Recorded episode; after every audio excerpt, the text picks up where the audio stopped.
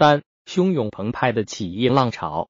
方腊及梁山伯农民起义虽然被镇压下去，但起义军已在两浙、京东、河北、淮南的广大地区播下了种子。各地农民群众纷纷举行起义，继续掀起了汹涌澎湃的浪潮。一一二三年，河北、京东等路的农民相继起义，反抗宋朝的黑暗统治。起义军少者数百人、数千人，多者发展到数万人、数十万人。河北路明州张迪举众数十万。献州县曾为攻郡州五日，宋朝派刘光世率军前往明州镇压，起义军战败，张迪牺牲。河北路高托山再望仙山起义，自称有众三十万人。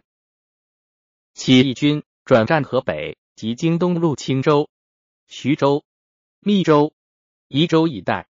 一一二五年，被宋朝。杨维忠、新兴宗军战败，高托山降宋。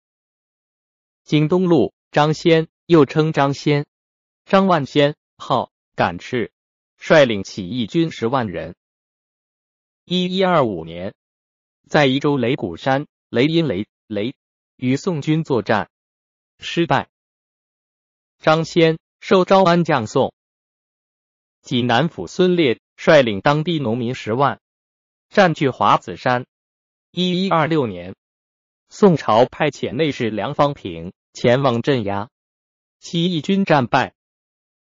襄州、陶郡、贾进起义军早在一一二二年即攻打县镇，杀死官吏地主，与官军战屡次获胜，后遭宋军岳飞部镇压。一一二五年三月。贾进等率领的京东起义军十万人进至海州界，贾进又被宋海州知州钱伯言招降。临沂的五湖，一座五湖；大明的杨天王，运州的李泰又称李太子，宜州的徐进，莒州的徐大郎，水谷山的刘大郎等率领的农民起义军也都在万人以上。这些起义队伍所到之处。杀地主、官僚，攻打州县，或则保据山谷之间，以崇山峻岭为据点，竖起起义的旗帜。宋朝官府、巡卫不敢抗，县镇不敢守，陷于农民起义军的围攻之中。汹涌澎湃的农民起义浪潮，一浪又一浪的冲击着宋朝地主阶级的黑暗统治。腐朽的北宋王朝灭亡的日子临近了。